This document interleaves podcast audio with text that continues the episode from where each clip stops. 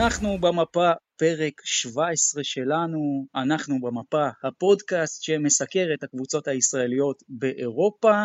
אני דרור, וכאן איתי, כמו כל שבוע, יועד ואופק. שבוע טוב יועד, שבוע טוב אופק.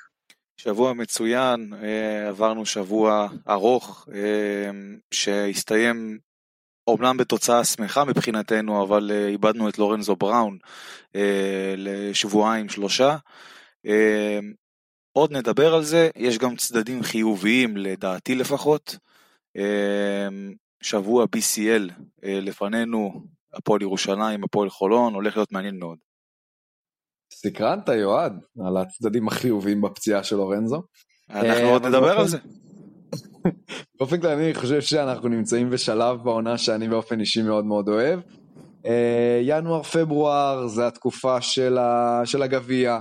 השלב השני של, ליגת האלופות, ביורוליג גם, גם נהיה יותר מעניין, כל, כל משחק הופך אפילו לעוד יותר מכריע.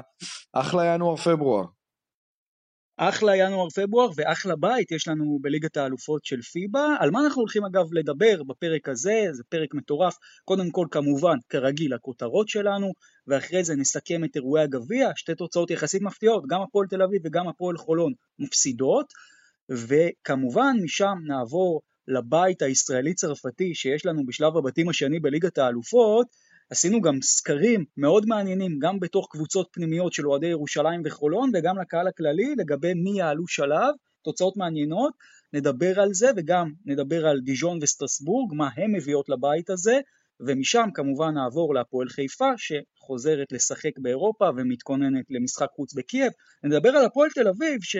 יום אחד מפסידה לירושלים בגביע ב-19 הפרש ויום אחר מביסה את פריז בבית, נדבר על הדו-קוטביות הזאת וגם נדבר על מכבי תל אביב, מנצחת את אלבה ברלין, מחתימה את סולימן בריימו, מאריכה את החוזה לג'יילן אדמס, נדבר על הדברים האלה וגם על המחזור ה-20 ביורוליג, הנדולו מתרסקת, נראה מה קורה שם וניתן את ההימורוליג בסוף. יש לנו תוכנית מטורפת, שעה של כדורסל באוטוסטרדה הכי מהירה באירופה ואנחנו מתחילים עם הכותרות. אופק, מה הכותרת שלך? יאללה, אז הכותרת שלי להשבוע זה הישראלים של מכבי. אה, עוד פעם, זה, זה יכול להיות גם בגלל הפציעה של לורנזו וגם בגלל היריבה הקלה, אבל בשורה התחתונה יפתח זיו אה, נרשם למשחק יורליג ומקבל אה, 13 דקות, רפי מנקו שלא ראה פרקט אה, אירופי מזה המון המון זמן מקבל 8 דקות, ושניהם לדוגמה שחקנים שאני רוצה להאמין שלא יהיו במכבי בעונה הבאה, אה, אבל זה מה שיש כרגע ומכבי צריכה אותם, אה, בעיקר לשלבי ההכרעה של הליגה הישראלית. אמ, ושחקן כמו רפי מנקו לדוגמה, הוא שחקן שיעידו עליו גם קולגות מהעבר אה, וגם מאמנים, שהוא שחקן שמאוד מאוד מושפע מהביטחון העצמי שלו, אפילו יותר מהשחקן הממוצע. כלומר, ממש ראינו את זה במכבי. שבשבועות שהוא לא קולע, הוא פשוט לא יוצא מזה.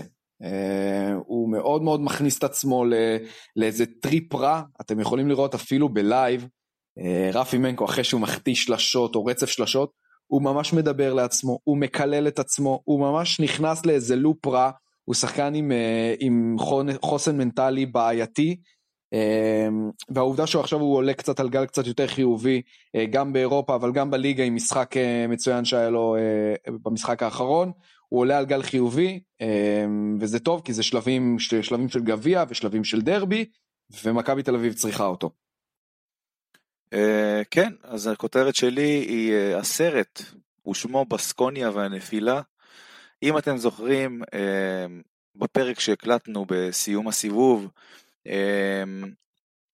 אני ודרור דיברנו על בסקוניה ובהימורים של הטבלה שלנו, ואני חושב, אם אני זוכר, לא שמנו אותם בטופ 8, אה, וכנראה יש סיבה לזה, ורואים את זה לאחרונה, אה, אם אני לא טועה, ארבעה הפסדים רצופים, אה, ורואים באמת את הנסיגה ביכולת של הקבוצה הזאת.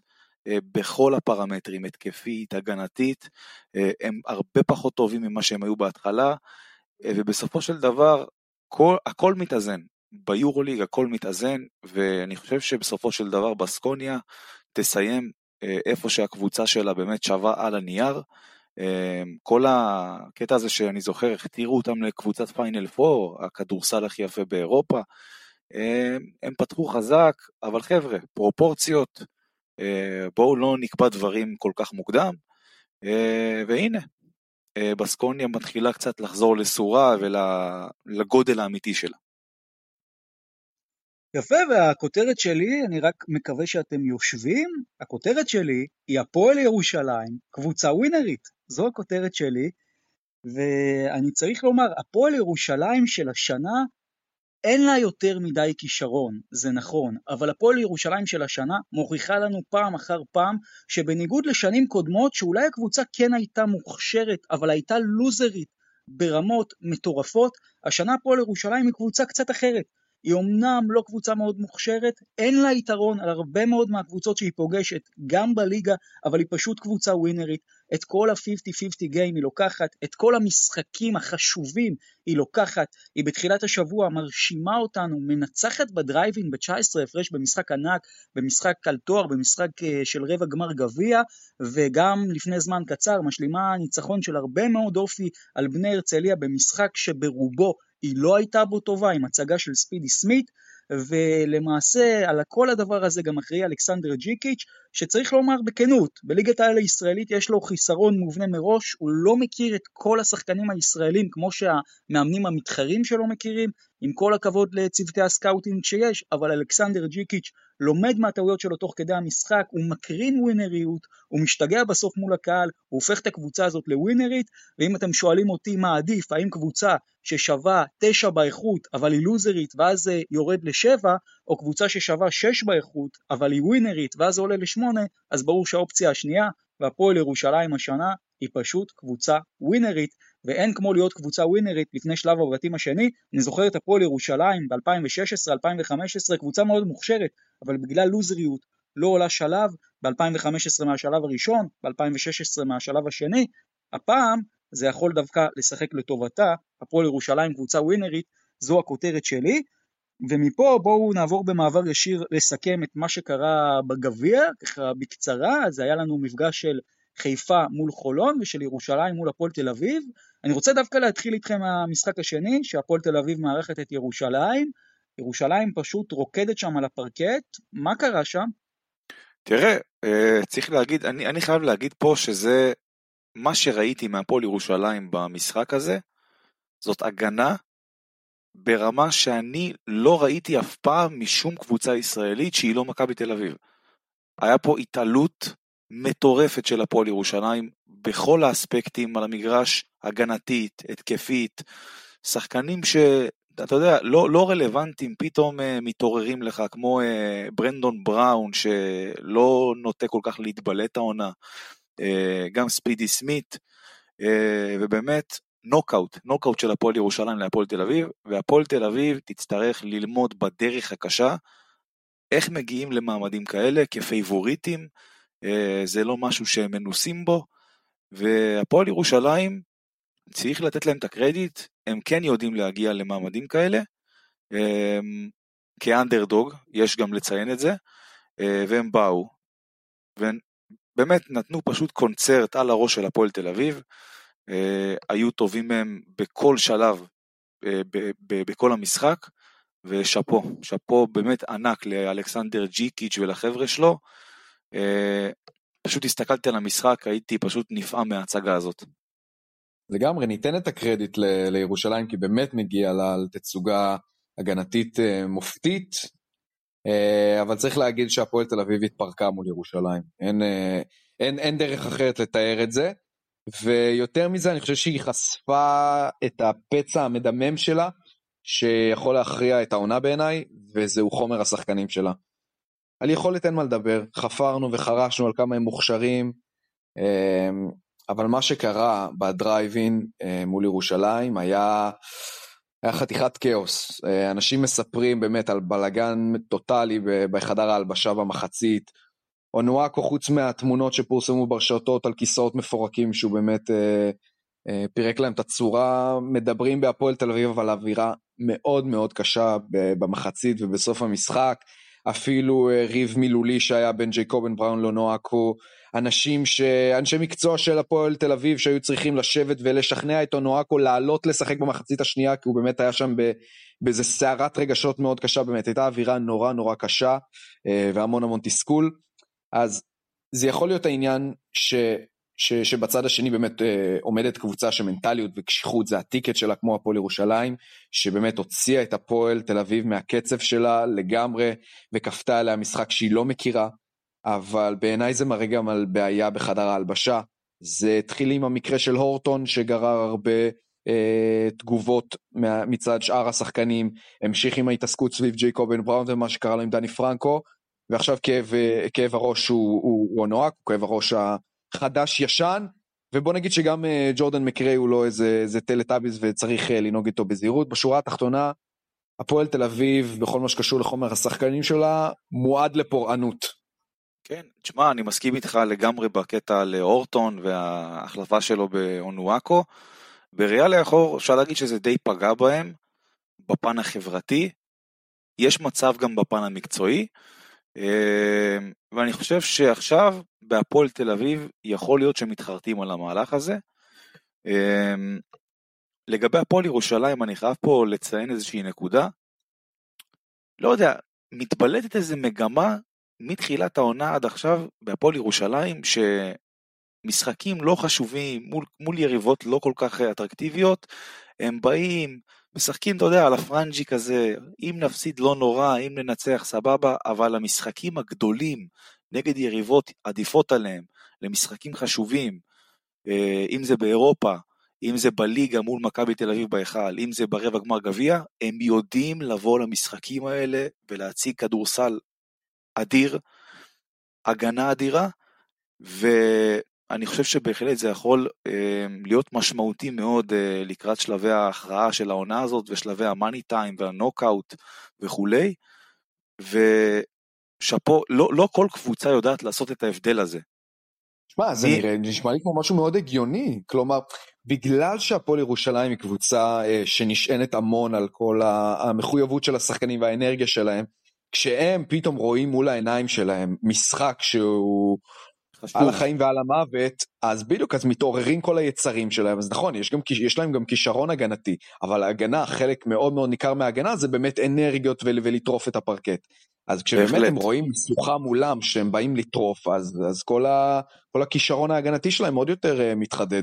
בהחלט, תראה גם, אתה יודע, אנשים מתלוננים, אוהדים של הפועל ירושלים, אומרים, מה, אנחנו מקום חמש בליגה, אנחנו אה, זורקים בליגה. זה לא מדויק, זה לא מדויק, אתה, אתה עכשיו מסתכל על איכות הסגל, אני לא מדבר איתך עכשיו אה, בפועל אה, שיטה וכולי, איכות הסגל על הנייר, איכות השחקנים, אתה משווה אותם לארבע הראשונות בליגה, מכבי תל אביב, הפועל תל אביב, הפועל ירושלים, אה, סליחה, בני הרצליה, הפועל חולון, אתה יודע מה, ואני אגיד אפילו נס ציונה, סבבה? יש לכל הקבוצות האלה סגל עדיף על הפועל ירושלים על הנייר, יותר כישרוני, וזה שהפועל ירושלים עכשיו כרגע מקרטעת בין מקום 5 ל-6 זה לא אמור להפתיע אף אחד, זה לא כי היא זורקת משחקים בליגה ומזלזלת בליגה, או כמו שדרור אמר מקודם, אה, שג'יקיץ' לא מכיר את הליגה מספיק, זה פשוט מה שהיכולת שלהם שווה על הנייר, ושם הם נמצאים, וזה אף אחד לא... לא... יועד, ג'יקיץ' לא מכיר את הליגה מספיק, אם אתה לא רושם נגיד את מייריס למשחק מול הרצליה ואת סנדר ונה, לי זה אומר שאתה לא מכיר מספיק את הליגה, אבל אני כן אגיד לך שאתה צודק לגמרי שלדעתי ירושלים לא באה לזרוק משחקים, ואפשר לומר את זה, as coach, as player, כלומר הפועל ירושלים, כמו ג'יקיץ', כשהיא באה אנדרדוג, היא הרבה יותר טובה מסיטואציה שהיא באה פייבוריטית, ולדעת לנצח כפייבוריטים זה מקצוע, והפועל ירושלים עכשיו תצטרך, אולי גם נדבר על זה בשלב הבתים השני, לא ברור אם היא פייבוריטית או לא, אבל לאט לאט אתה יודע שהיא מתחילה לצבור תאוצה, הנה, משחק גביע מול הפועל חיפה, היא תצטרך גם לדעת לנצח כפייבוריטית, וזה המבחן האמיתי לדעתי. תראה, קודם כל, הפועל... להתחיל להפסיד. אני אומר שהפועל ירושלים התנסתה בשני הדברים, גם ב- ב- לשחק כפייבוריטית וגם לשחק כאנדרדוג. אם אתם זוכרים, בעונות של אה, אורי אלון, מתי שהוא הגיע, הפועל ירושלים הייתה פייבוריטית כמעט בכל משחק, לקחה אליפויות, אה, וגם, אתה יודע, בשנים קצת לאחר מכן, מול מכבי תל אביב, באה ולקחה משחקים גם כאנדרדוג, היא התנסתה בשני המובנים, אם נקרא לזה ככה. אה, וכן, כמו שאמרת מקודם, זה מקצוע, צריך לדעת לקחת את המשחקים האלה, ועושה רושם, לפחות עד עכשיו ממה שאני רואה, פועל ירושלים שהיא רואה משחק גדול מול העיניים, היא יודעת לבוא ולטרוף את המגרש, גם התקפית ובעיקר הגנתית, וזה באמת היתרון של הפועל ירושלים השנה. טוב, אז בואו נעבור להפועל חיפה והפועל חולון. חיפה מפתיעה בחולון, צריך לומר, אבל אני רגע רוצה להתמקד איתכם קודם במה שקורה בחולון, כי אנחנו מתוודים במשחק הזה שיש בעיות עם רגלנד ודאוסון, רגלנד אומר אם דאוסון אה, משחק אני לא רוצה לשחק, שון דאוסון בראש שלו אומר אני הסופרסטאר של הליגה, וגיא גודס אומר עוד שנייה אני זורק את שניכם מהרוטציה. לא שקט בהפועל חולון, מה אתם אומרים על זה? אה, תראו, ההפסד בגביע של הפועל חולון לא בא להם בטוב. אה, זה כבר, בוא נגיד, תואר שני שהם מפסידים אם אתה מחשיב גם את גביע ווינר. בליגת האלופות הם נמצאים בבית שלא יהיה להם כל כך קל לעלות ממנו, ולאט לאט הם מתחילים לראות את התארים שהעונה הזאת מציעה, זולגים להם מבעד לאצבעות. אנחנו יודעים איזה קבוצה מוכשרת חולון יכולה להיות אם היא תתפקד כמו שהיא צריכה, אה, אבל הפסדים כאלה, הפסדים של תארים, בטח לא עוזרים בכל מה שקשור אה, במוטיבציה ובכימיה של השחקנים, ולראיה המקרה של, אה, של דוסון רגלן. בשורה התחתונה, כשיגיעו הניצחונות, יגיעו גם, ה, יגיעו גם הפרצופים החיוביים בחדר ההלבשה, אבל כשהעסק מקרטע, וצריך להגיד שהוא די מקרטע ולא מעט חלקים מתחילת העונה, יהיה קשה לייצר איזשהו מומנטום חיובי, ומרגיש שהאווירה בהפועל חולון היא, היא לא כל כך טובה, גם סביב, סביב, סביב גודס, גם סביב התוצאות, וכל הפסד פשוט רק, רק מעמיס. תראה, תמיד שיש אה, כל מיני קרעים בחדר הלבשה, זה לא סימן טוב להמשך, אה, אבל זה קרה בהרבה מאוד קבוצות, וקבוצות ידעו לצאת מזה. אה, כמו עכשיו הוויכוח שעליו דיברתם של רגלנד עם דוסון, אה, והפועל חולון, כן, רואים שם שמשהו לא, שהעסק לא עובד כמו שצריך, אה, למרות הניצחון על נס ציונה האחרון שהיה, ומשהו שם די מקרטע, אבל אני חושב שהם די שמו את זה מאחוריהם, גם את משחק הגביע שאותו הם הפסידו, ויש להם פה עוד מעט מתחיל השלב אה, של ה-BCL, שם הם יצטרכו אה, לחזור אה, לשחק כמו שצריך, לשכוח מהכל, מכל מה שעבר עליהם בזמן האחרון, ולהתחיל לקחת משחקים גם שם. אמ, ואני מאוד מקווה בשבילם שילך להם, הכל יתחבר, ואתה יודע, אני אהיה פטריוט, ואני אגיד שאני מקווה מאוד ששני העולות מהבית האלה יהיו הפועל ירושלים והפועל חולון. כן, אז כבר נדבר על הבית הזה, רק בחצי משפט גם נאמר שהייתה מול חולון קבוצה, חתיכת קבוצה, עם איקי ואפסון ושרון דרוקר על הקווים, זו הפועל חיפה שנותנת וממשיכה לתת, ואנחנו כל שבוע נוגעים בה קצת, אבל באמת עונה מעולה, ואני גם אוסיף לכל השחקנים שאמרתי את אופק אביטל, אני פשוט אוהב את השחקן הזה, חוכמת משחק, רכז קלאסי, אחלה הפועל חיפה, ובאמת הפועל חיפה מגיעה למשחק חצי גמר גביע בהמשך בפברואר מול הפועל ירושלים, והיא תסתכל לה בלבן של העיניים, כי אחלה קבוצה. אז זה לגבי הפועל חיפה שעוד נדבר עליה, ומפה בואו נעבור גם לסקירה שלנו לקראת שלב הבתים השני של ליגת האלופות של פיבה, בית איי, גם של הפועל אה, חולון, גם של הפועל ירושלים, גם של סטרסבורג, גם של דיז'ון. אני רק אשאל אתכם לפני שנתחיל, מה אתם רוצים קודם, את הסקירה על סטרסבורג ודיז'ון, או דווקא את הסקר המפתיע שלנו, מה אתם אומרים? אמ, נראה לי נלך על סטרסבורג ודיז'ון. יאללה, אז בואו נתחיל בסקירה על סטרסבורג ודיז'ון, למרות שאנחנו נתאפק קצת עם הסקר שלנו. סטרסבורג ודיז'ון, קודם כל, כל מי שככה עוקב בוודאי יודע שהם שתי קבוצות צרפתיות. סטרסבורג עולה בעצם מהמקום הראשון בבית המוקדם שלה, דיז'ון עולה מהמקום השני, מנצחת בסדרת play-in את אה, פריסטרי 2-1. בואו נדבר קצת נקודות אה, על סטרסבורג ועל דיז'ון, אז קודם כל כמה נקודות כלליות, ככה קצת שיעור בהיסטוריה. סטרסבורג זאת עיר אה, בצפון מזרח צרפת, היא בגבול צרפת-גרמניה. אגב, עיר מאוד מעניינת, צריך לומר, עברה הרבה מאוד חילופי שלטון במהלך ההיסטוריה, לפני מלחמת העולם הראשונה הייתה דווקא בשלטון גרמני, ואחרי זה חזרה לשלטון צרפתי, ואז במלחמת העולם השנייה שוב שלטון גרמני, זה הופך את העיר הזאת לעיר שיש בה הרבה אזרחים גרמניים. יש בה כ-250 אלף תושבים בתוך העיר, 750 אלף תושבים במטרופולין, אז כמעט כמיליון איש בסטרסבורג וסביבתה, ונקודה מעניינת, בתוך סטרסבורג חיים 15 אלף יהודים, שזה פחות או יותר 6-7% מאוכלוסיית העיר כולה, וזה מעניין, ראינו את הפועל ירושלים כבר מקבלת חיזוק מהקהילה היהודית בדנמרק, יכול להיות שאנחנו נראה כמה אה, אוהדים ביתיים, נאמר את זה, שדווקא תומכים פה בקבוצות החוץ. בואו נדבר קצת כדורסל, אז סטרסבורג השתתפה שלוש עונות ביורוליג בהיסטוריה שלה, 2006, 2014, 2016, היא אף פעם לא עלתה שלב, 2016 הייתה מאוד קרובה, כמעט עברה אפילו את ריאל מדריד. השתתפה ביורוקאפ חמש עונות, כולנו זוכרים גם את 2016, שם היא הגיעה לגמר עם רודריג בובואה, לאחר שצנחה מהיורוליג, יש לה אליפות ב-2005 בצרפת, ואם אנחנו מתעסקים בליגה הצרפתית, אז 2013 עד 2017, חמש עונות שטרסבורג מסיימת במקום השני בצרפת, הזווית הישראלית אומרת שגם אפיק ניסים שיחק שם, ויש להם באולם שלהם 6,200 מקומות, זה אומר אגב שירושלים וחולון, כל אחת מהן הולכת לקבל לפחות 310 כרטיסים, לפי החוקים של פיבה. בואו נתקדם לשטרסבורג היום. אז יש שם כמה שחקנים מאוד מעניינים, יש שם את מרקוס קין, רכז, בן 27, מטר 78, אבל הוא עם כמעט 20 נקודות למשחק העונה, ארבעה וחצי אסיסטים בליגה הצרפתית, ליגת האלופות קצת פחות טוב, 15 וחצי נקודות, 37 אחוז מהשדה, 3.7 אסיסטים, אבל בדרך כלל כשהוא טוב שטרסבורג טובה וכן הפוך.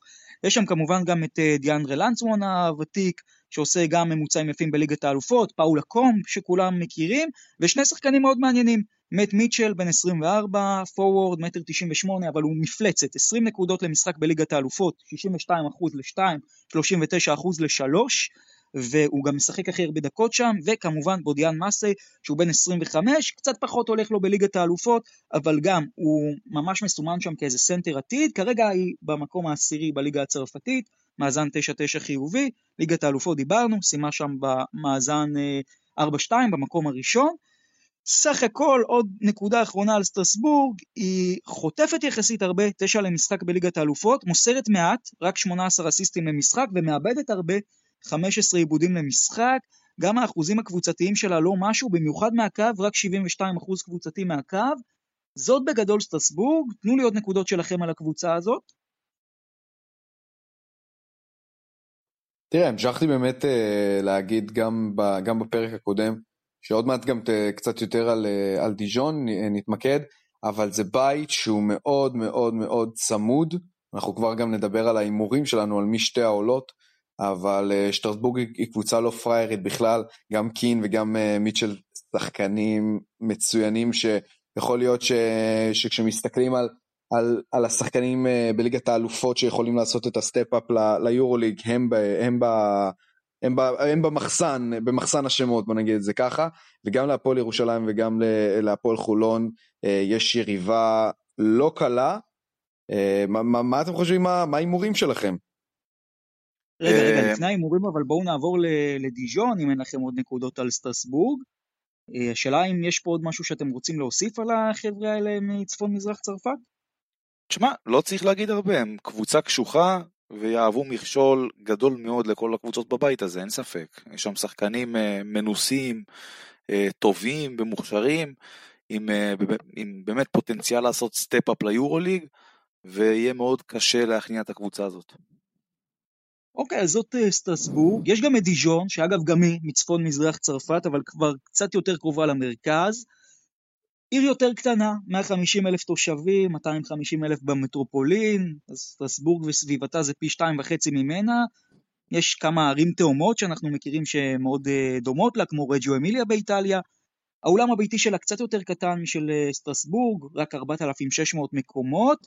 אין לה גם הישגים משמעותיים בצרפת בשנים האחרונות, אבל היא כן כבר מקבעת את עצמה שם כקבוצת צמרת.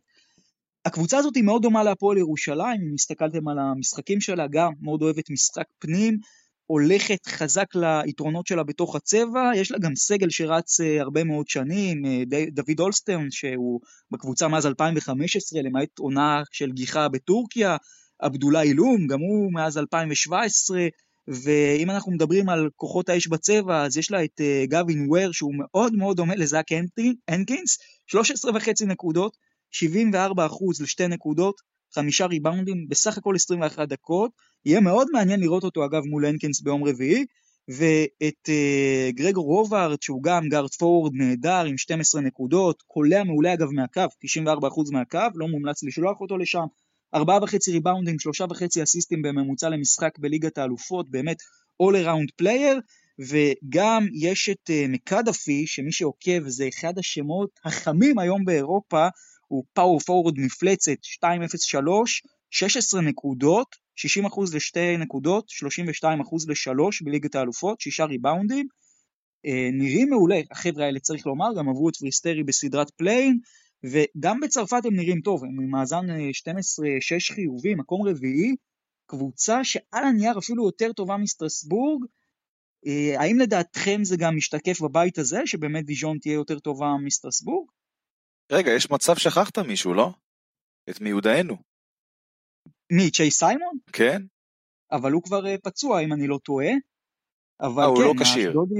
כן, הוא לא כשיר, אבל האשדודי, בואו נגיד את זה ככה, להט שם בזמן שהוא היה שם אה, העונה, אבל אם אני לא טועה, הוא פצוע. אם אוקיי. אני לא טועה, הוא פצוע. אוקיי. עוד קבוצה שהיא לא, לא אה, תבוא להיות בשר תותחים, ותעשה גם חיים קשים לכולם, ואני חושב שזה הולך להיות בית צמוד מאוד, ובאמת יהיה מעניין לראות מה יהיה. אמ, ובהצלחה רבה להפועל ירושלים ולהפועל חולון. דרך אגב, אני איתם. אני, ההימור שלי זה שהפועל ירושלים והפועל חולון יעלו מהבית הזה. מעניין. מעניין, אגב זה לא רק ההימור שלך, צריך לומר, ופה אנחנו ככה ניכנס לסקר הגדול שהרצנו בשבוע האחרון, צריך לומר, רוב הקהל הישראלי לפחות, זה מה שהוא חושב. רוב הקהל הישראלי מאמין שהפועל ירושלים והפועל חולון עולות, אז מבין כל הנזכרים שלנו, שימו לב לזה, 55% ממי ששאלנו אותם, מי יעלו מהבית, אמרו ירושלים וחולון. רגע, אבל בוא, צריך לעשות uh, סקר גם בקרב הקהל הצרפתי, תראה שם אחוזים מטורפים לשטרסבורג ודיז'ון. נכון, אבל תשמע אופק, אני לא בטוח, אנחנו כבר נדבר על זה, אני לא בטוח שאם הייתי עכשיו עושה סקר נגיד בקרב הקהל של מכבי, האם מכבי עולה לטופ 8, הייתי מקבל כאלה נתונים מטורפים, אין ספק אבל שהקהל פה משפיע, כן, עשינו את זה בקרב קהל ישראלי, ובואו אני אגיד לכם עוד משהו, מן הסתם רוב הנזכרים שלנו היו מתוך ירושלים וחולון, אה, ראו סקר שיותר רלוונטי להם אז ענו, אני מניח שאוהדי מכבי פחות ענו על הסקר הזה, אבל אם אני מתקדם ככה בסקר, אז זו תוצאה מעניינת, 24% חושבים שבעצם אה, ירושלים ודיז'ון יהיו שתי העולות, 9% אומרים ירושלים ושטרסבורג, 5% חולון ושטרסבורג, 5% חולון ודיז'ון, ורק 2% אומרים ששתי הישראליות לא יעלו שלב, כלומר שסטרסבורג ודיז'ון כן יעלו שלב, ואם אני ככה מחבר את התוצאות, אז תשימו לב לזה, 88% מהנזכרים שלנו אומרים, הפועל ירושלים בשלב הבא, ולגבי הפועל חולון, 65%, כמעט שני שליש אומרים, הפועל חולון בשלב הבא, עכשיו רק שתבינו כמה התוצאות הן מטורפות, מתוך האוהדים של הפועל ירושלים, 95% אומרים הפועל ירושלים בשלב הבא, 69% גם אומרים שהפועל ירושלים תעשה את זה מהמקום הראשון, 26% אומרים שהפועל ירושלים תהיה במקום השני, רק 4% אומרים מקום שלישי, מקום אחרון רק 1%, ובקהל של חולון, אז 22 אומרים שחולון תהיה במקום הראשון, 22 אחוזים כאמור, 54 אחוז, רוב, חושב שחולון תסיים במקום השני בקרב אוהדי חולון, 20 אחוז אומרים מקום שלישי ורק אחוז אחד אומר מקום אחרון, שככה אם אני גם מצליב בעצם את שני הסקרים שלנו, גם את הסקר של האוהדים בתוך הקבוצות וגם את הסקר הכללי, אז הבית צריך להיות מסודר, ירושלים ראשונה, חולון שנייה, דיז'ון שלישית, סטרצבורג רביעית, אתם מסכימים עם הסקרים האלה? אני גם הצבעתי בסקר עצמו. אני חושב שהפועל חולון לא עולה לשלב הבא. Uh, ואני אומר את זה באמת בצער, כי אני חושב ש... uh, שנבנה פה אחלה של סגל, שיכל להמשיך את הקו מהעונה המדהימה uh, אשתקד. הקהל שמגיע, שמגיע במספרים יותר יפים לטוטו ארנה, ואני חושב שהפועל חולון תתחרט על השנה הזאת בראייה אחורה. כי עוד פעם, אני חושב שג'ו רגלן חתום לעוד שנה אם אני לא טועה, אבל אני לא יודע מה, מה יהיה גורלו בקיץ. ומרווין ג'ונס, בוודאות אני אומר לכם שהוא לא יהיה פה, כבר עכשיו הוא, הוא המון המון קבוצות, קבוצות יורוליג מראות בו עניין. ואני ובצדק. לא יודע אם... ובצדק. ואני לא יודע אם יהיה להפועל חולון עוד פעם הזדמנות להביא כזו, כאלה שחקנים ברמה הזו, ואת המומנטום שהם באים איתם, ואני חושב שהם לא, שהם לא עוברים לשלב הבא, ובוא נראה, אולי הם יצליחו לעשות משהו, משהו בקיץ. בקיץ הכוונה זה לאליפות המדינה. כן, אני איתך אני... אגב, אני גם חושב שחולון לא הולכת לעלות שלב, אני חושב שאפילו הצבעתי לאותה אופציה שאתה הצבעת, שזה ירושלים דיז'ון, תקן אותי אם אני טועה. אבל... האמת ששטרסבורג אבל בסדר. שטרסבורג, אוקיי, זה מעניין. אגב, שטרסבורג זוכה להכי פחות אמון מבין כל הקהל הישראלי. מעניין למה, אבל תשמעו, בסוף הפועל חולון, צריך לומר את זה, הסגל קצת קצר, וגם יש הרבה מאוד מריבות בפנים, יחד עם זאת, יש שחקן אחד שכשהוא רוצה, הקבוצה הזאת יכולה לנצח כמעט כל קבוצה, וזה ג'ו רגלנד, ולדעתי הרבה תלוי בו. אם הוא מגיע חם למשחקים האלה, ואנחנו יודעים מה ג'ו רגלנד עושה מול ירושלים נגיד, אז uh, הכל פתוח. הפועל חולון גם יכולה לסיים במקום הראשון, זה בית מאוד צמוד.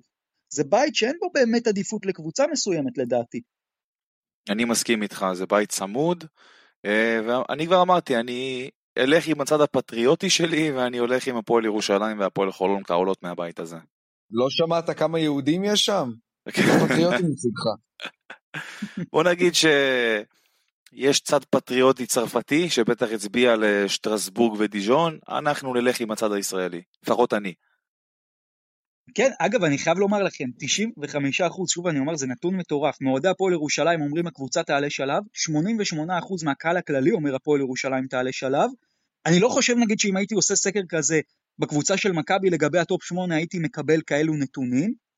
תקנו אותי אם אני טועה, אבל זה שם המון לחץ על הפועל ירושלים, ועל זה דיברנו כבר קודם, פתאום הפועל ירושלים מוצאת עצמה סוג של פייבוריטית אפשר לומר? רגע, שנייה, אני, אני לא מבין, אתה באמת כאילו מצפה שאוהדים של קבוצות אחרות מהליגה יגידו שמכבי בהצלבה? מכבי זה הקבוצה הכי שנואה בליגה. תראה, אבל בסופו של דבר מה היה קורה אם הייתי עושה סקר בקרב אוהדי מכבי תל אביב? הייתי מקבל 95% שאומרים לי מכבי בהצלבה? אני גם לא חושב.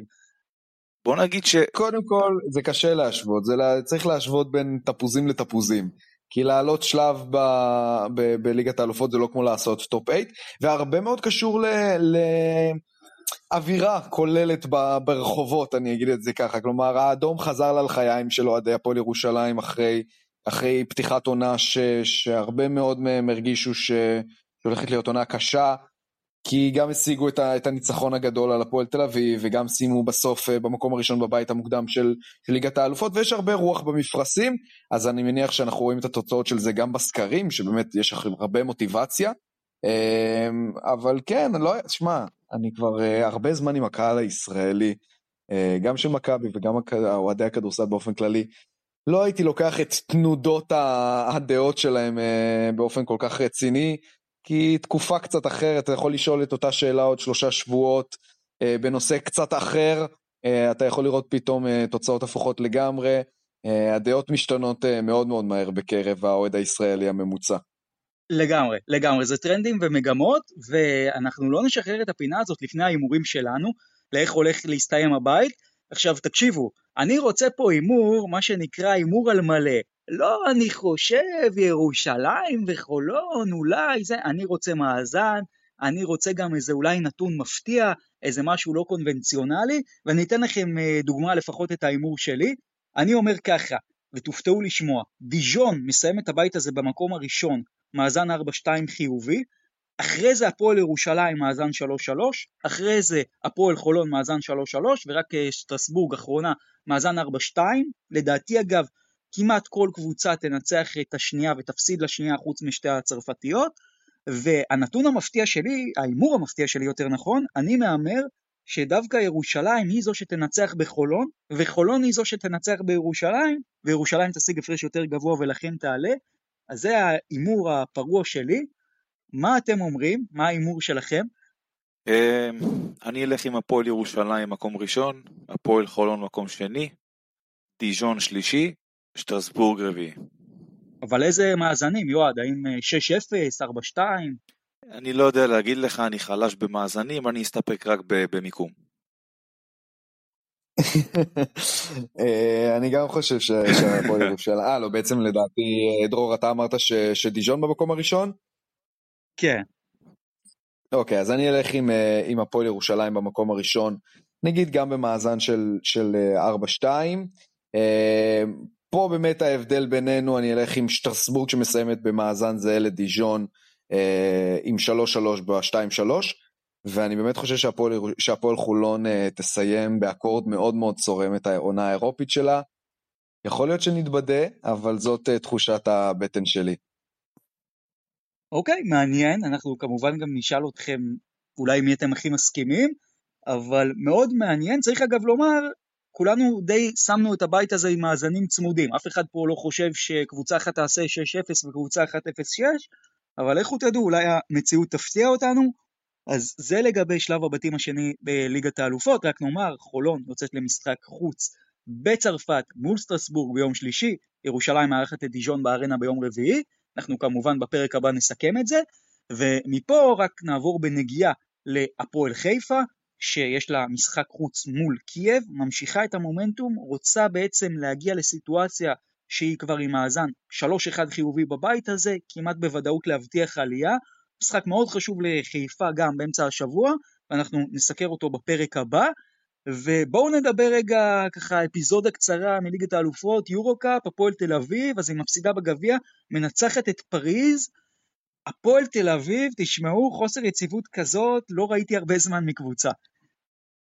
בהחלט, בהחלט, אבל שוב, אה, צריך להגיד, זה משחק שהם היו צריכים לקחת, הם לקחו אותו, אה, אבל שוב, זה כמו שאמרתי מקודם, אה, אם אתם משלבים את זה עם הרבע גמר גביע שהיה, זה לא אותו סיפור, אין מה להשוות בין שני המשחקים, זה נוקאוט, פה זה משחק עונה סדירה, יש זמן לתקן, יש פחות לחץ, אז התפקוד יותר טוב. ושוב אני אומר, הפועל תל אביב, תראה, אני חושב שהיא תסיים לפחות בטופ 5, טופ 4 בבית שלה ביורו-קאפ, והמבחן האמיתי שלה יהיה להגיע למשחקי הנוקאוט בשיא, כי זה לא נראה כרגע שהם מסוגלים לעשות את זה, אה, בטח אם הם באים כפייבוריטים, וסביר להניח שבשלב שמינית הגמר, רבע גמרים יגיעו, זה מה שיהיה, הם יצטרכו לבוא כפייבוריטים למשחקים האלה ולדעת לקחת אותם, ושם יהיה המבחן שלהם. שם יהיה המבחן שלהם, והם יצטרכו באמת להתעלות, אה, ולדעת איך לקחת את המשחקים האלה, כי בלי לדעת איך, העונה הזאת, עם כל הרעש סביבם וכל הכסף הגדול שהם השקיעו, באמת פשוט ירד לטמיון ולא ישפיע בכלום. כן, אני, אני מסכים עם יועד ואני באמת אמשיך אותך, שכן, לנצח משחקים של עונה סדירה גם ביורו-קאפ וגם בליגה, הפועל תל אביב יודעת לעשות מצוין, וברוב השלבים היא עבדה בזה בגבורה, ואפילו גם פירקה את הקבוצה שממולה. אבל אנחנו בינואר, עוד מעט פברואר, והפועל תל אביב הפסידה כבר שני תארים אה, פוטנציאליים. אה, אז נכון, עדיין היא יכולה אה, לדבר חזק באירופה ו- וגם אה, לדבר חזק על הצלחת, אבל בשורה התחתונה, עם הרבה רעש וצלצולים, בסופו של דבר עדיין אה, אפס תארים בכיס. אה, אז זה משהו ש- ש- שצריך לבחון. כרגע הלחץ אה, יגבר ככל שיגיעו לשלבים המכריעים. כי דיברנו על זה, אנחנו מדברים על זה כמעט כל שבוע, על רמת הציפיות המאוד מאוד גבוהה שיש בקרב המועדון והאוהדים סביב, ה, סביב הקבוצה הנוכחית, ובשלבים המכריעים זה כבר לא יהיה רק המועדון האנדרדוגי, כי עוד פעם, אנחנו, אנחנו קצת שוכחים שהפועל תל אביב לא, לא לקחה אליפות אה, בערך 30 שנה. התחושה היא כאילו... איזה 30? הפועל תל אביב לא לקחה אליפות 50 שנה לפחות. תודה.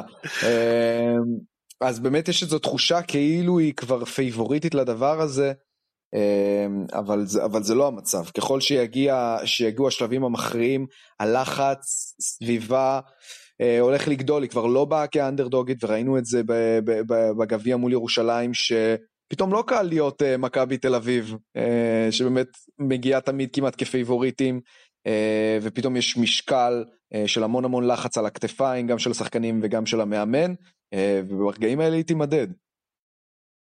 כן, ועל זה אמר פעם חכם סיני, דג לא יכול להפוך לברווז, אבל הפועל תל אביב היא בהחלט קבוצה שכרגע נראית מאוד לא יציבה.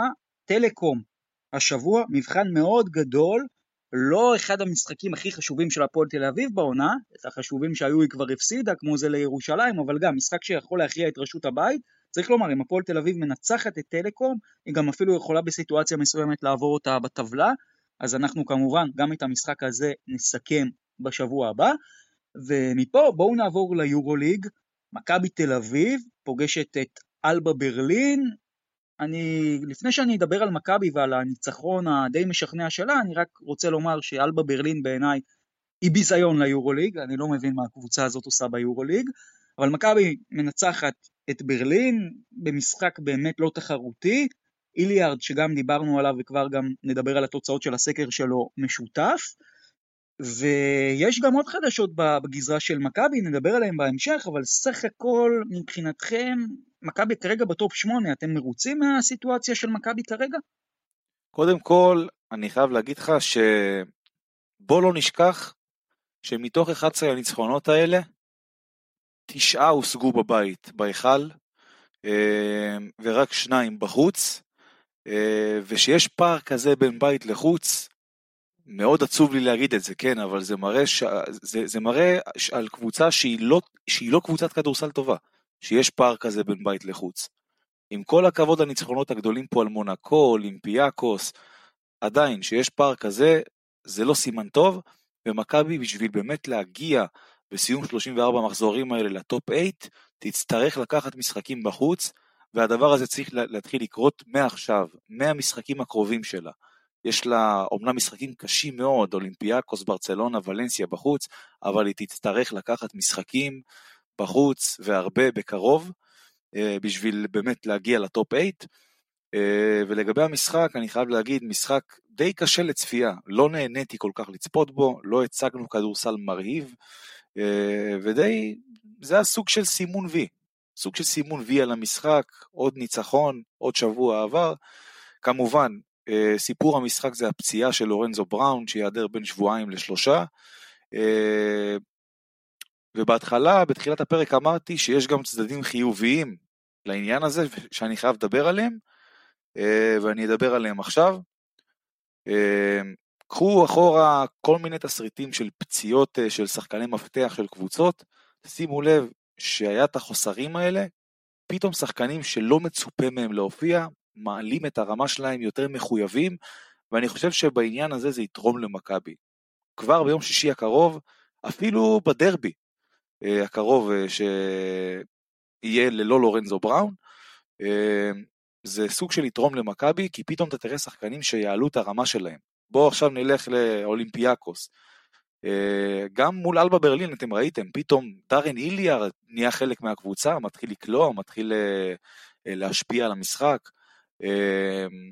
אפילו רפי מנקו, יפתח זיו. אם אה, לורנזו לא נפצע, איליארד מקבל דקות?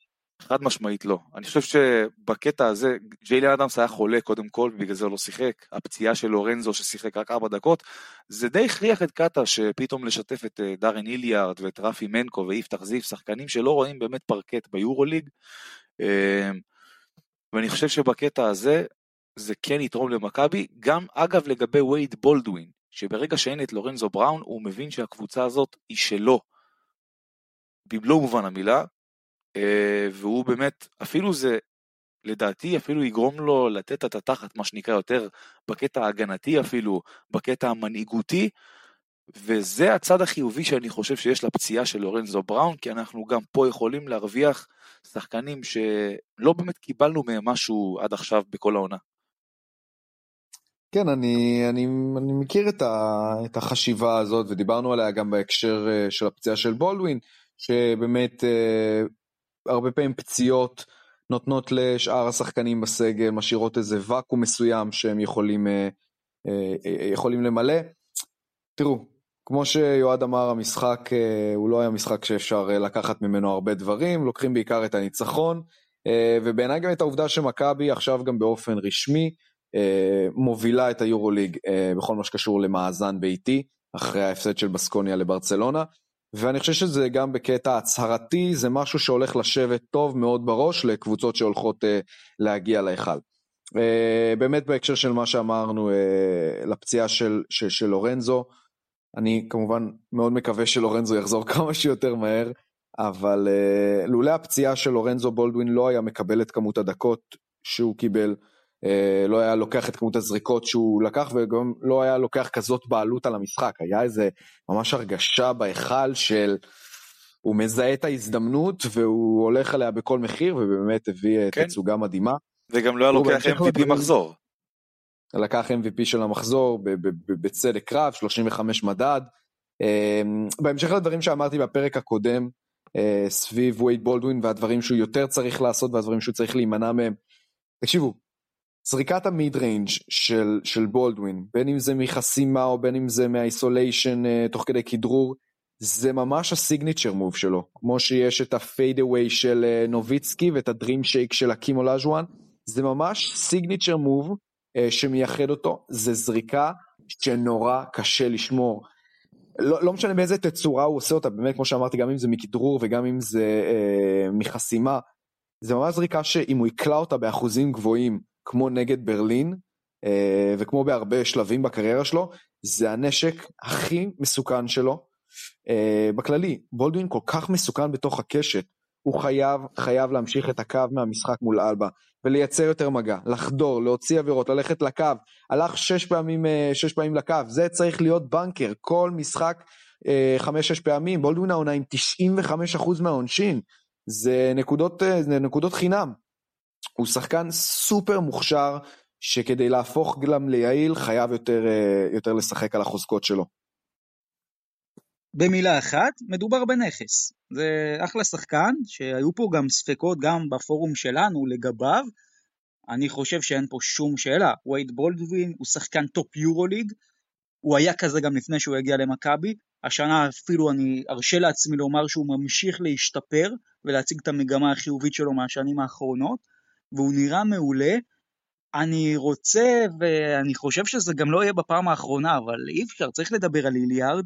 אה, היה לנו סקר באמצע השבוע שבעצם הרצנו לגבי השאלה של איליארד, אה, כי כל אחד פה פעם קודמת אמר משהו שונה, והסקר הזה גם רץ אה, אצלנו בקבוצות וגם באוהדים של מכבי בעיקר, וגם קרב הקהל הישראלי הכללי, והתוצאות אני חייב לומר מאוד הפתיעו אותי, כלומר 50% הולכים ממה שיועד אמר, שצריך סוג של להכריח את קטש, או בואו נגיד את זה ככה, לקצר טיפה לקטש את הרוטציה כדי שישתף יותר את איליארד.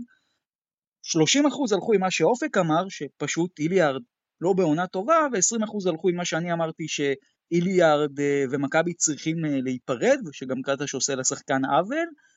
אה, אתם מופתעים מהתוצאות? קודם כל בכלל לא, ודבר שני, תשמע, מה שקרה מול אלבה ברלין, זה אפשר להגיד די הכריח את קטש להשתמש באיליארד. וזה היה שווה? מסתבר שכן.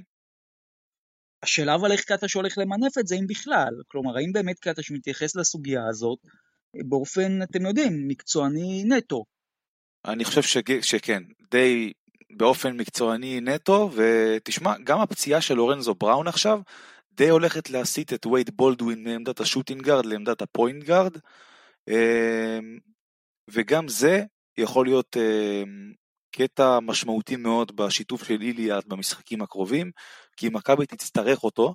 אה, כמובן שבולדווין משחק הרבה כ point guard, אה, וזה עוד נקודה שצריך לדבר עליה.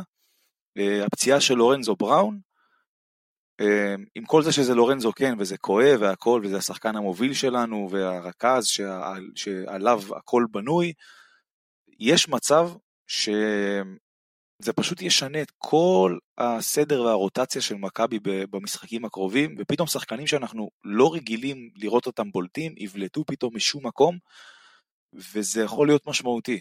אפילו במשחק אה, מול אולימפיאקוס או ברצלונה אה, באולם הביתי שלהם, אני יודע שזה נשמע הזוי, כן? כי מכבי לא ניצחה, לא הייתה קרובה בכלל אה, לקחת משחקים בחוץ נגד קבוצות ברמה הזאת, אבל אני חושב שבקטע הזה, זה יכול להיות אפילו מפתח ל- לעשות משהו במשחקים האלה.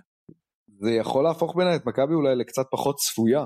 כלומר, נכון, אה, בדיוק. לורנזו הוא שחקן כל כך כל כך משמעותי ב, במשחק של מכבי, שקבוצות כבר כל כך מתכוננות אליו. ומכירות אותו גם. ההיעדרות שלו, בדיוק, פתאום ההיעדרות שלו קצת אה, משנה את, ה, את מה שקבוצות אה, בדרך כלל מתכוננות אליו כשהן באות לשחק מול מכבי הנוכחית.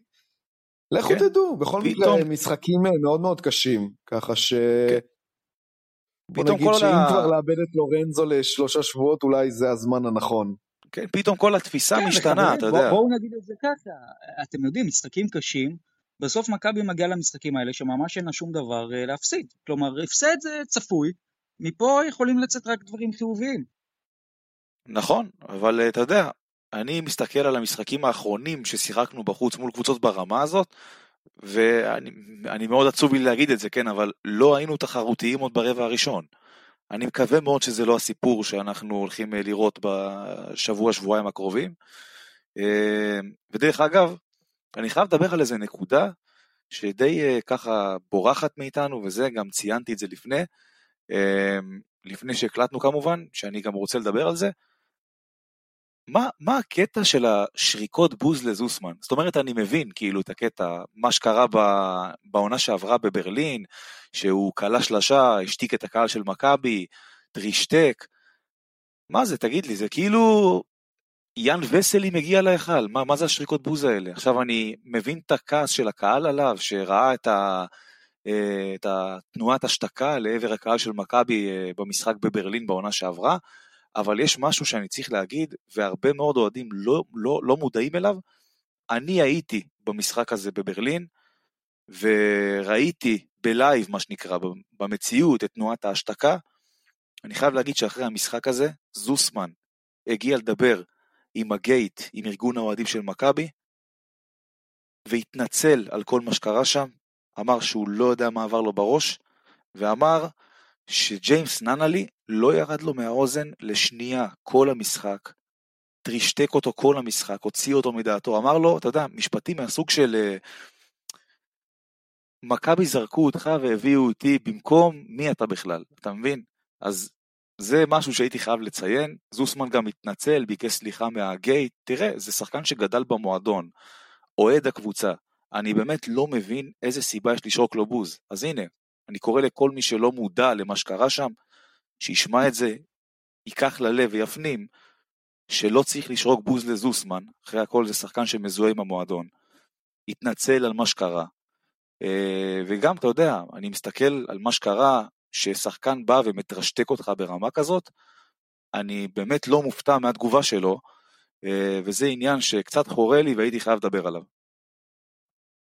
תראה, אה, יועד, אני, אני אתוודה ואגיד שאני מהאלה ששרקו בוז ליובל זוסמן, אה, ואני גם לא כל כך מתבייש בזה.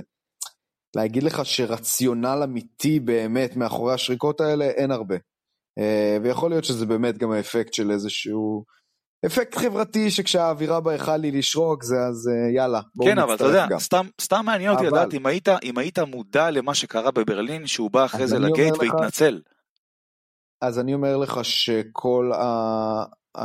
כל מה שקרה במשחק בברלין עם ננלי זה לא הסיבה לחוסר הערכה שלי ליובל זוסמן אה, ולסיבה שהוא לא אהוד אה, לפחות על ידי אני יודע שעל ידי עוד כמה אוהדים בהיכל אז ככה, בוא, בוא תפרט. אוהדי מכבי, אוהדי מכבי הוכיחו אין ספור פעמים שהם יודעים להעריך מאוד שחקני עבר, בין אם הם זרים ובין אם הם ישראלים שעברו לקבוצות אחרות. וזה לא משנה מה הסיבה של העזיבה, בין אם זה כאלו שרצו להשתדרג מבחינה כלכלית, בין אם זה מיצוי הקשר, בין אם זה מקום ברוטציה, וואטאבר, לא משנה מה. תמיד כשהם מגיעים להיכל, מקבלים זר, מקבלים קבלת פנים סופר חמה, כשברקע הקהל אפילו שר את השיר האישי שלהם, מחיאות כפיים, אמ, עד שהאוהדים מרגישים שלשחקן אין כבוד למועדון. וזה יכול להיות לא שחקן עבר של מכבי, כמו מייק ג'יימס, שלא הפסיק אה, להטריל את מכבי ולהביע המון המון אה, זלזול במועדון הגדול הזה. זה יכול להיות אלן אנדרסון, וזה יכול להיות טיילר דורסי, וזה, ו, ומה שקרה עם יובל זוסמן, ואני באמת שם את מקרה ננלי בצד, זו חוויה אישית אה, כלפיו, שנתפס כשחקן שהוא קצת מפונק וכפוי טובה בעיניי.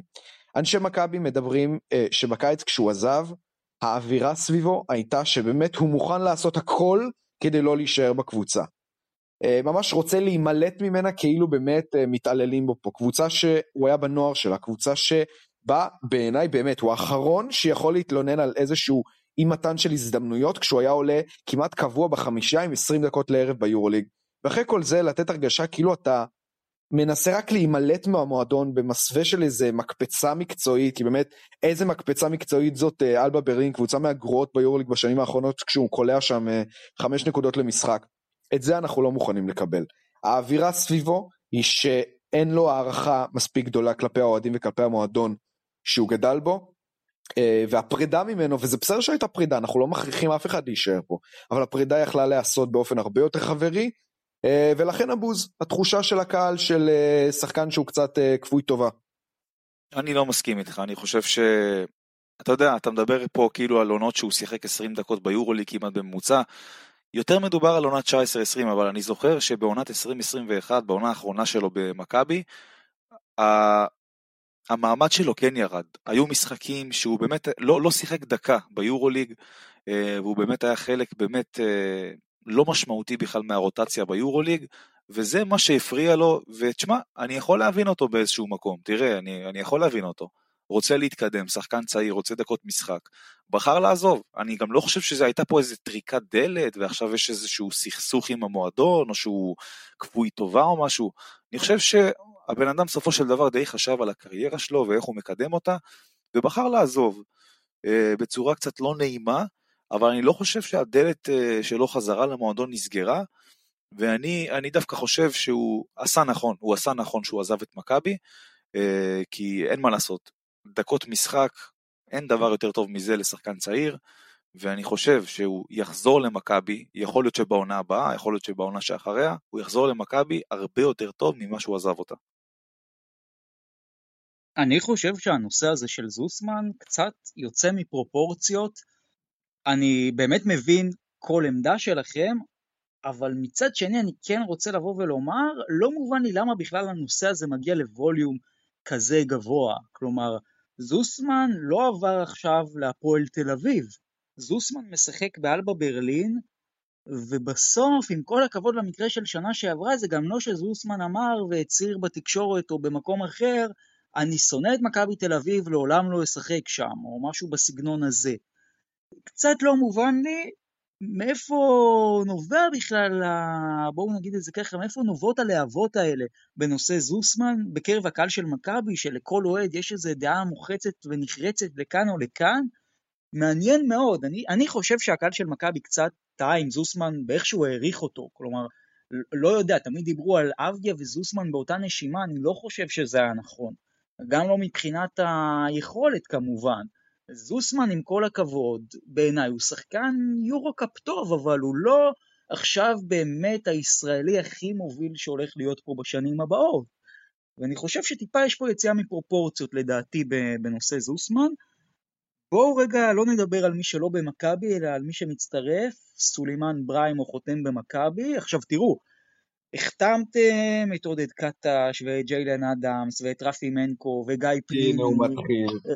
אתם רוצים גם את הסמל? כלומר, מה, מה עוד אתם רוצים בירושלים? דרך אגב, גם, גם אנחנו משחקים השנה עם שחור, זה עוד uh, קו דמיון. כן, אז מה אתם אומרים אבל מקצועית על ההחתמה של בריימו? זה מה שמכבי צריכה? תראה, אני חושב ש... אם היית אומר לי שזה סולימן בריימו של 2020, הייתי אומר לך, וואלה, אני חי עם זה. אבל זה סולימן בריימו בגרסה הרבה יותר חלשה שלו, וכאן אני חושב שזה בעייתי. ובוא, זה לא החתמה שבאה אה, למלות את החלל שפויטרס השאיר, זו החתמה שבאה להגיד, אני לא רוצה להיות תלוי בג'יי כהן, וצריך כמה שיותר אה, שחקן, כאילו, כאילו צריך כמה שיותר אה, להפחית בדקות של ג'יי כהן, להפוך אותו לשחקן שבא יותר מהספסל, ולהביא מישהו שהמאמן מכיר, יותר קשוח מג'יי כהן, שיעזור הגנתית אולי, קצת יותר בריבאונד, וזה הכל, זה לא איזה החתמה שבאה לבשר כל כך על משהו טוב, והחתמה שבאמת אה, תשנה סדרי עולם בקשר למכבי. הלוואי שאני אתבדה על הדברים שאני אומר פה, אבל אה, זה, זה הדעה שלי בקטע הזה. תראו, בעיניי ההחתמה של בריימו במכבי מייצגת מעל הכל את התגלמות חוסר האמונה של הנהלת מכבי בעודד קטש, ואני אסביר. מכבי של העשור האחרון הייתה מאוד מושמצת על ידי האוהדים שלה בכל מה שקשור לתגובה כששחקן נפצע או משוחרר או לא מספק את הסחורה. אה, היינו רואים מהצד איך קבוצות מתחזקות, וההרגשה תמיד הייתה שמכבי כל הזמן מסתכלת מהצד. ובעונת 2019, העונה כביכול הגדולה של, ה, של העשור האחרון, כאילו כביכול מאז הזכייה, קרה משהו מאוד מאוד מעניין ומשונה. גם טאריק בלק וגם נייט וולטרס דה פקטו גמרו את העונה. תוך כמה ימים הונחתו פה אירון ג'קסון מבכירי הגארדים של אמצע העשור הקודם וג'יילן ריינולדס שאומנם אה, לא, לא היה אז שם גדול כמו שהוא, כמו שהוא עכשיו אבל כן היה בחור מוכשר אה, שגם כמובן הוכיח את עצמו בשנה לאחר מכן בבאיירן. לאן אני חותר? בעונת 2019 ההנהלה במכבי הבינה והרגישה שאפשר לעשות פה משהו גדול ברמת הפיינל פור במעלה. יאניס היה בתהילת עולם, באמת, שקלו, אם היו מריצים אותו לראשות הממשלה, יכול להיות שהוא גם היה, היה רץ טוב שם, סקוטי בעונה הכי טובה שלו, אנטר דורסי אייסי, לא, לא, לא משנה עכשיו. ראשי מכבי ידעו שברגע ששחקנים מרכזיים כמו וולטרס ובק לא יחזרו, אסור להם לתת לעונה החלומית הזאת לברוח, והם פשוט החליטו לפתוח את הענק, ובמהלכים שהשאירו אפילו את האוהדים, אני זוכר את האווירה סביב זה, היינו עמומים מהתגובה של מכבי, זה היה נורא נורא לא טיפוסי. בהחלט. הנהלת מכבי הנוכחית לא מאמינה בעודד קטש. למרות המיקום המחמיא יחסית בטבלה, למרות הדומיננטיות בליגה, הנהלת מכבי לא הולכת כמו עיוורת אחרי המאמן שלה, ואני חושב שבתוך ליבם הם, הם קצת, אתה יודע מה זה, קצת מחכים לכישלון שלו, קצת מזמנים את זה. אה, בדיוק, לנו שהם יכולים... בדיוק. מה זה? אני אומר בדיוק, בדיוק, בדיוק. כן, כן, זה, זאת, זאת ההרגשה שלי, ממש כי אנחנו ראינו שהם יכולים לעשות מהלכים אפקטיביים ומהירים ולשים קופה כשהם מרגישים שיש פה משהו גדול, אבל על עוד השקעתה שהם לא מספיק סומכים כדי להשקיע מעל ומעבר בעונה הזאת, ולכן השמות יותר גדולים מסולימן בריימו לא הגיעו לפה, ולכן נאלץ להתפשר על בריימו, שאולי לא אומרים את זה, אבל בין היתר אולי גם כדי שאחר כך יוכלו להגיד, מה אתם רוצים, זאת החתמה של קטש. בדיוק, ואני רק אומר, מרגיש לי שמכבי קצת משחקת passive aggressive עם קטש, כלומר, הנהלת מכבי משחקת אותה זורמת עם קטש על כל החלטה שלו השנה. אתה רוצה לא לתת ליאיר דקות, אתה רוצה לייבש את אחד השחקנים הטובים באירופה, תייבש אותו. אתה רוצה את אה, בריימו, אתה רוצה את אדמס, אתה רוצה שחקנים שלך, בוא נביא לך אותם, מה שנקרא, סוף עונה נגיש לך את החשבון. ככה זה מרגיש לי שהנהלת מכבי מתייחסת לקטש. אני רק כן אומר, בניגוד לשניכם, אני חושב שבריימו זה בדיוק מה שמכבי תל אביב הייתה צריכה. בריימו זה בדיוק השחקן הזה בארבע, על הגבול של החמש, שיכול לתת את ה-10-15 דקות למשחק, שהוא מביא המון מלחמה, זה שחקן שאתה יודע, ואני אומר לכם מניסיון, זה שחקן שתמיד יביא את המאה אחוז שלו לפרקט, לא משנה מה הסיטואציה ואם זה משחק חשוב או לא, זה שחקן שהוא יכול לקלוע מבחוץ, זה שחקן שיש לו כוח בתוך הצבע, ומכבי תל אביב, כמו שדיברנו, לא צריכה מחליף לפויתרס, היא צריכה שחקן טוב בארבע שיוכל להשלים, ועם מרטין זה כן מתחיל לזרום לקטש, אז אין שום סיבה פתאום אה, להביא טריי טומפקינס או משהו בסגנון, כלומר ברור שיש סיבה, אבל זה לא ביכולות של מכבי, אז מבין כל האופציות שהיו על השולחן, אני אפתיע אתכם, לדעתי סולימן בריימו החתמה מעולה שמשדרגת מאוד את מכבי תל אביב. מאוד מאוד משדרגת לדעתי את מכבי. הוא גם מגיע אליה במומנטום שהוא נכון בקריירה שלו, הייתי אומר את זה. כלומר, הוא באמת שחקן עם המון ניסיון שכבר עבר הכל. זה, זה לגבי בריימו לדעתי. אוקיי. עכשיו, לפני שאנחנו נעבור ליורוליג, רק נאמר בחצי משפט, ג'יילן אדמס ממשיך, אה, אין לי ספק שאופק אה, פתח שמפניה, ויועד אתה, אני מניח, אה, שמת שק ואפר על הראש, אבל סך הכל צריך לומר זה היה צפוי. כן, היה די צפוי, ואתה יודע, אני אמרתי לעצמי כבר, אם מחליף ראוי הם לא, הם לא יכולים להביא, אז נישאר עם ג'יילן אדמס, נסחוב איתו עד סוף העונה, בסופו של דבר מדובר בעוד גארד שיכול לעזור לנו, אתה יודע, עזוב יורו ליג, אני מדבר איתך ברמת הליגה גם, אה, ויאללה, זה מה יש, ועם זה ננצח. אני חושב אדמס יפתיע אותך. קבלו ציטוט, ג'יילן אדמס יהיה גם בסגל העונה הבאה. אני, אני חושב שהלכת פה רחוק מדי. רק עם קאטה שיהיה לדעתי. רק עם קטע שיהיה לדעתי, אבל כן, מעניין. כן, אין ספק שזה, שזה תלוי אחד בשני.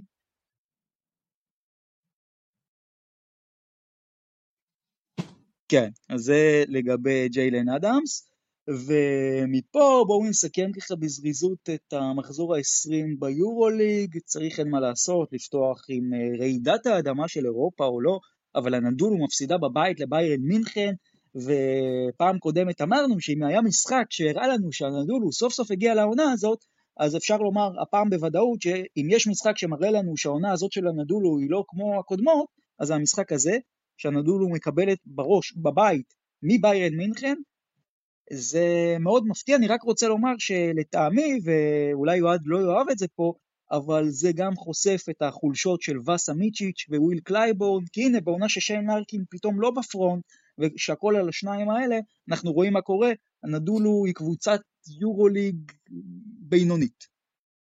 קודם כל, שמע, הכל חלק משיטה, אין מה לעשות, שיש חיסרון של שחקן כזה או אחר, כבר העסק לא ידפוק כמו שכולם רגילים, צריך לדבר על זה.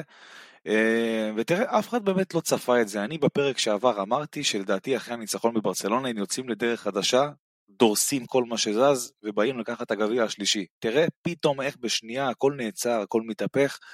אף אחד לא צפה את הנפילה הזאת, ביירן מינכן נתנה פה קאמבק אדיר, כבר פיגרו ב-16 הפרש, ניצחו את המשחק עם התעלות אדירה ברבע הרביעי, אוטלו אנטר, שתי שלשות במאני טיים, ארבע משש בסך הכל לשלוש. זה שמע, אני לא מתרגל לזה.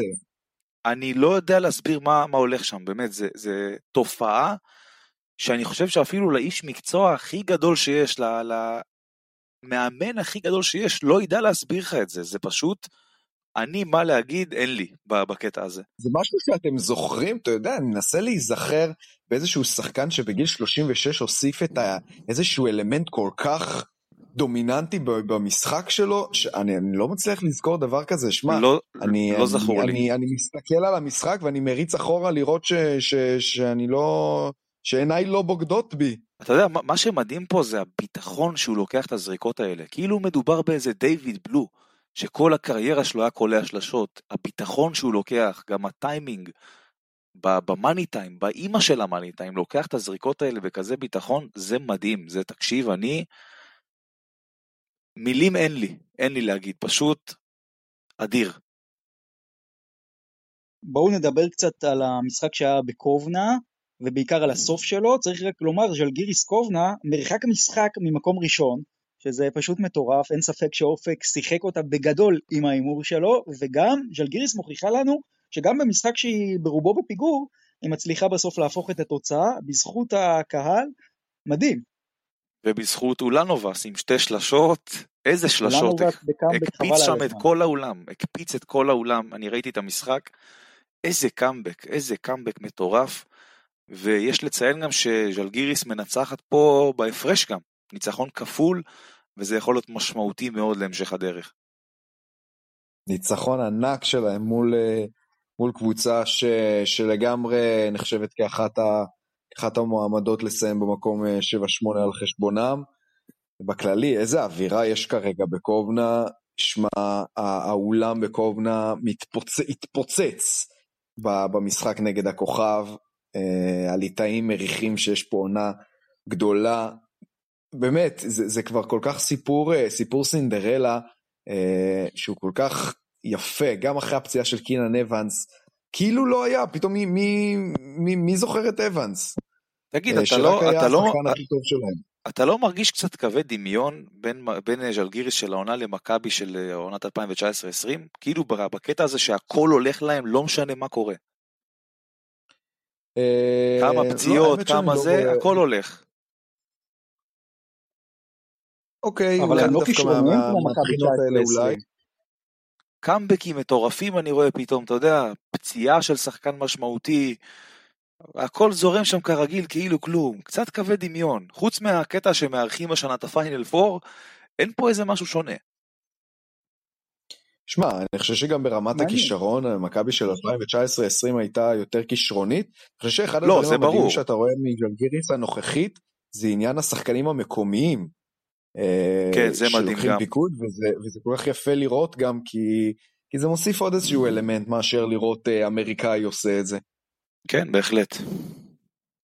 טוב, אה, מפה לחביבת המדור, מילאנו, באמת אין, אין שפל כבר יותר גדול מזה, להפסיד לווילרבן בבית. הפעם הקהל גם בסוף אפילו לא שורק בוז, כלומר זו כבר אדישות מוחלטת. אני לא זוכר כזאת עונה של קבוצה שכולם בהתחלה, באמת כולם שמו את מילאנו בטופ 4, וכאילו פנגולס ושילדס בחוץ, וזהו, הקבוצה הזאת גמורה. באמת, אני שואל, מה, מה, מה אתה רוצה שאני אגיד לך, באמת, אני... אין לי מה להגיד כבר על מילאנו, אני, אני, אני כבר ברמה של לרחם על מסינה, לא משנה מה הוא יעשה, אני ראיתי את המשחק, בסוף, מלא עבירות נשרקו, זה תסמינים של קבוצה מפורקת, יועד, מה שקרה בסוף משמעית, זה קבוצה חד מפורקת. משמעית, זה החטאות עונשין, אתה רואה את מסינה כבר תופס את הראש, לא יודע מה לעשות. זה דבר, אני באמת, אני כבר ברמה של לרחם על מסינה ועל הקבוצה ועל המועדון, וזה שהקהל לא שרק בוז בסוף, זה כבר אומר הכל, הם השלימו עם המצב, התייאשו, ויאללה, כבר נראה לי הם חושבים על העונה הבאה. מה יהיה באמת בעונה הבאה? ניקוי אה, אורוות קיצוני, או שדווקא כן ימשיכו עם מסינה ועם פנגוס ודייוויס, או שבאמת הולכים שם על חריש מאוד עמוק? אני חושב שהם יתקנו כמה נקודות בסגל שלא כל כך התחברו שם, כמו וויטמן או כמו דשון תומאס. אה, יכול להיות שיעשו שם איזה רענון, רענון כזה בגארדים, אבל אני לא חושב שיהיה איזה שינוי משמעותי כל כך. טוב, מעניין לראות מה יהיה עם מילאנו, אבל העונה הזאת, למי שהיה ספק, גמורה לגמרי, אז מילאנו לא תהיה אפילו לא במאבק, אפילו לא למראית עין על הטופ 8, אבל היורוליג הוא מאוד צמוד, מקום ראשון עם 13-7 ומקום תשיעי הוא עם 10-10, ככה שעוד הכל יכול להתהפך פה, ויש לנו מחזור בשבוע הקרוב מאוד מאוד מעניין, מחזור ה-21, אז בואו נדבר על ההימורוליג שלנו. אנחנו מתחילים במשחק של אלבה ברלין שמארחת את ולנסיה הלוהטת, לא דיברנו עליה כל כך, אבל מאזן 10-10 כבר, ניצחון שלישי ברציפות, אם אני לא טועה. מי הולכת לנצח לדעתכם במשחק הזה? ולנסיה.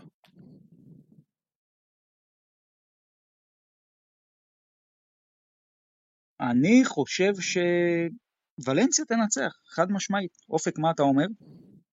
וואלה, אני הולך עם אלבה. אה, אני חושב שמשחק בית, אה, וכן, אמנם אלבה, אלבה קבוצת, אה, קבוצת כדורסל נוראית, אבל, אבל משום מה תחושה שהיא תנצח. אוקיי, פנטינאיקוס מארחת את ז'לגיריס קובנה הלוהטת. אני כל משחק מהמר נגדם והם מנצחים, אז אני אמשיך לעשות להם מזל, אני הולך עם פנטינאיקוס. ז'לגיריס, חד משמעית ז'לגיריס. מה, כן, יועד?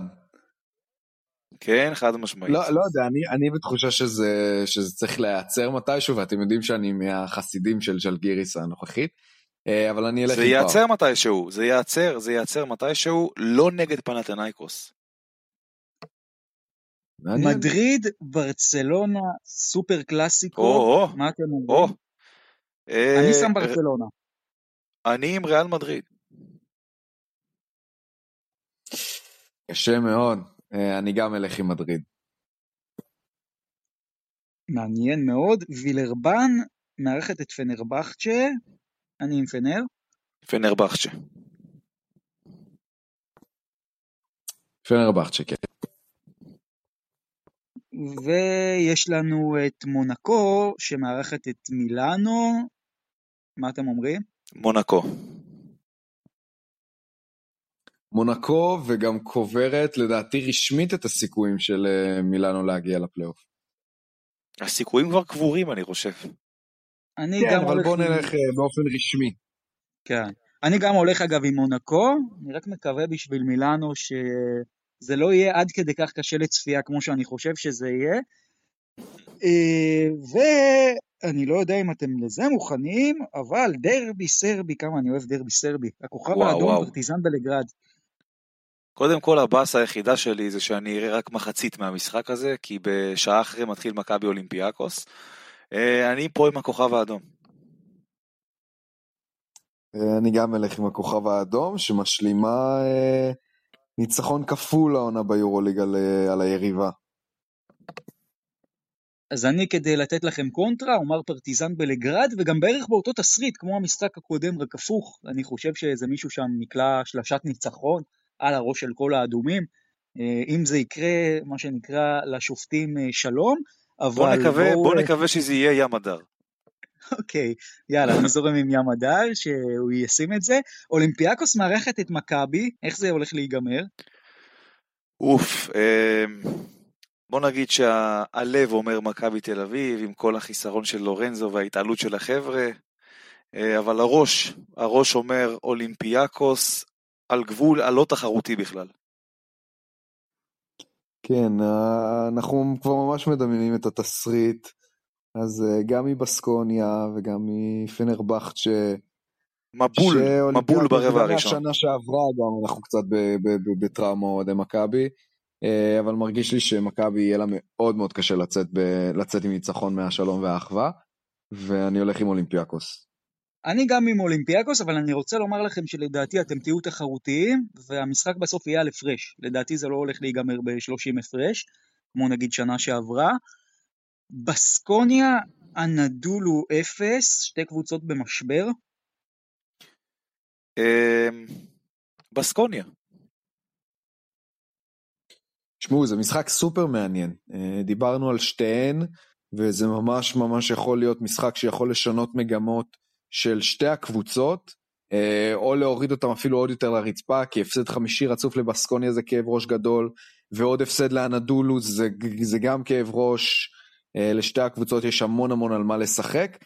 בשורה התחתונה, אני הולך עם בסקוניה. אז אני אומר ככה, הנדולו מאוד לא צפויה השנה, אבל זה דווקא דבר שהופך אותה למאוד צפויה, ואם היא מפסידה משחקי מס, אז דווקא משחק קשה בחוץ היא תנצח, אז אני הולך עם הנדולו 0, ואנחנו סוגרים את המחזור עם ביירן מינכן, שפתאום מוצאת עצמה רק שלושה משחקים מתוך שמונה, שמארחת את וירטוס בולוניה, שהיא רחוקה משם שני משחקים, אז uh, ממש משחק על השארת החלום. מי הולכת לנצח? ביירן מינכן. אני אלך עם וירטוס. וגם אני הולך עם וירטוס בולוניה, כמו תמיד, אז אני מאמין שמילוש טורדוסיץ' יזכה לניצחון חוץ במינכן על הראש של טרינקיירי. דרך אגב, mm-hmm. הפעם אני הולך אוטלו אנטר חמש שלשות. אני אומר שלוש. לא הבנתי, זה ההימור הליג עכשיו? אה, אפשר להגיד. ביניכם.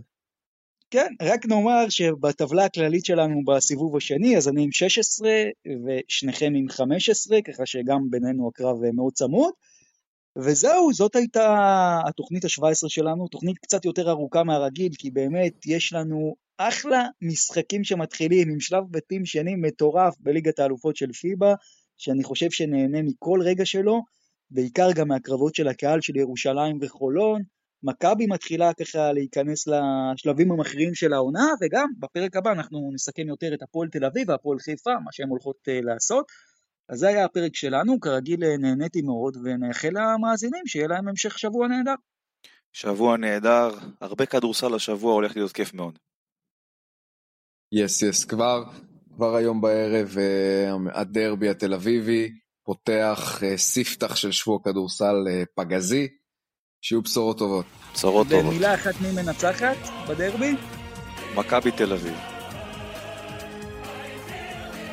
הפועל תל אביב לא שמעתם אותי אומר את זה. הפועל תל אביב כן שמעתם אותי אומר את זה, אז זה היה במילים שלנו לדרבי, ושיהיה לכולם שבוע טוב. שבוע טוב. ביי ביי חברים.